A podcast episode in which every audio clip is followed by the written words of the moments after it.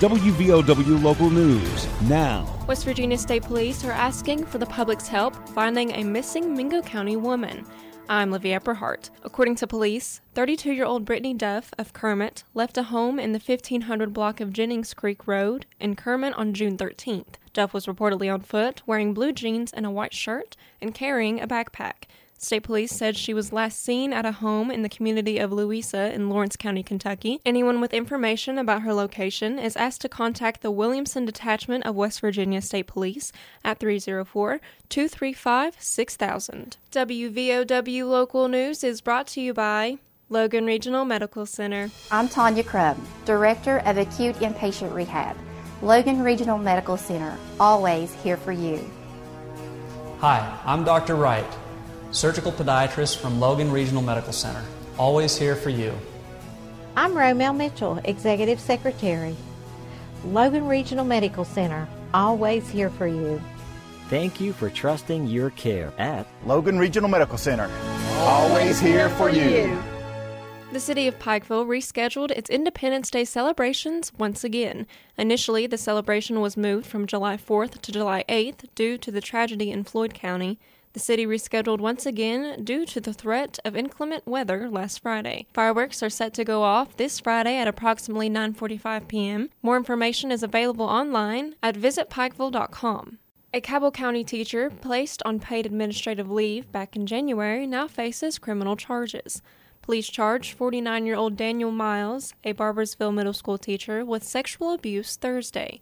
Charges against Miles include sexual abuse by a person in a position of trust and third degree sexual abuse. A criminal complaint says the crimes involved multiple students. The investigation is ongoing. A Boone County road has been named in memory of a former U.S. Marine, Corporal Roger Booth. A ceremony Sunday brought a community together to honor Booth. Senator Ron Stollings told WOWK TV Booth was paralyzed by a mortar fire in Vietnam just days before he was scheduled to return home. He came back, he uh, participated in the Charleston's distance run with his wheelchair. He was a wheelchair basketball player and became a pharmacist. The memorial is a stretch of Route 85 near Gerald's Branch Road. The honor has taken years to complete, but now Booth can be remembered by the community every time they go for a Sunday drive. Medal of Honor recipient Hershel Woody Williams will lie in honor at the U.S. Capitol on Thursday. Williams died June 29th at the age of 98. He received the Medal of Honor in October 1945 for his efforts during the Battle of Iwo Jima. West Virginia's congressional delegates had pushed for Williams to lie in honor. Congressional leaders agreed to honor Williams, allowing people to pay their final respects. Williams' body will lie in honor from 10:30 a.m. to 3 p.m. in the U.S. Capitol Rotunda. Only 37 individuals have lain in a state of honor at the U.S. Capitol over the years, including President Lincoln, House Speaker Henry Clay, and West Virginia Senator Robert Byrd. The West Virginia State Police conducted a graduation ceremony for the 70th Cadet Class Friday at the West Virginia State Culture Center. Academy training began in January. Training featured both in classroom work for impaired driving and domestic violence and in the field, such as firearms and crime scenes. 26 graduates out of an original class of 32 completed 800 hours of training at the Academy Institute.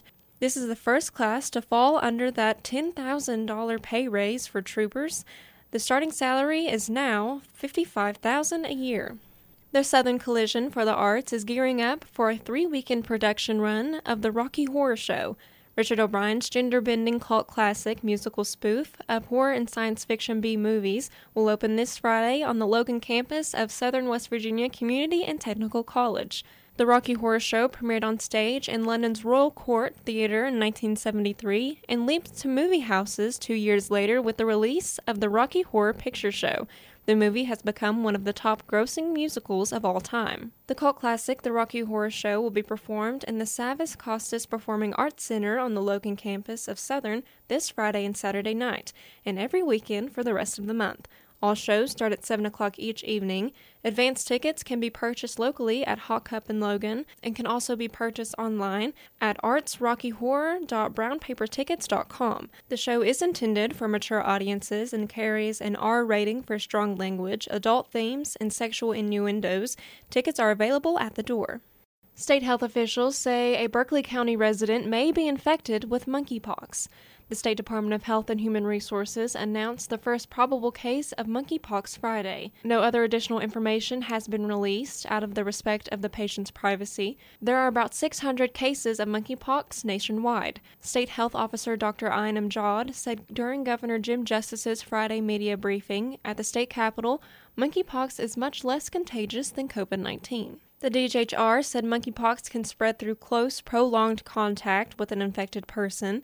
This may include coming into contact with skin lesions or body fluids, sharing clothes or other materials that have been used by an infected person, or inhaling respiratory droplets during prolonged face to face contact. The DHR's Office Laboratory Services conducted the initial testing that identified the probable monkeypox case, and the CDC is now conducting testing to confirm the case.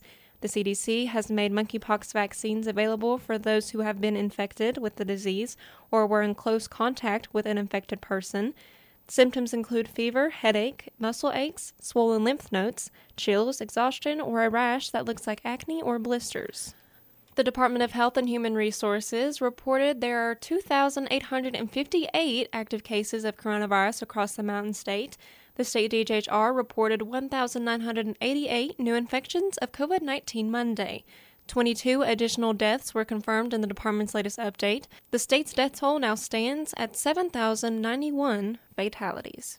Get local news on demand at WVOWradio.com and on your smart device. This is WVOW Logan. Here's the Coalfields forecast from the Storm Tracker 13 Weather Center. Looking for a dry end to this Monday here with some pretty nice weather indeed. We'll look for temperatures to fall from the upper 80s back down to about 70. Now, on Tuesday, though, I will say one little catch here. Some afternoon storms will drop through. They'll come down from about the Columbus area, sweep through our area, and head down toward Charleston, then we'll dry out after a high of about 88. This is scattered storm activity in the afternoon, then we're dry and about 84 and sunny for Wednesday. I'm 13 News Chief Meteorologist Spencer Atkins. Listen throughout the day or click on tristateupdate.com for more weather information from the Storm Tracker 13 Weather Center.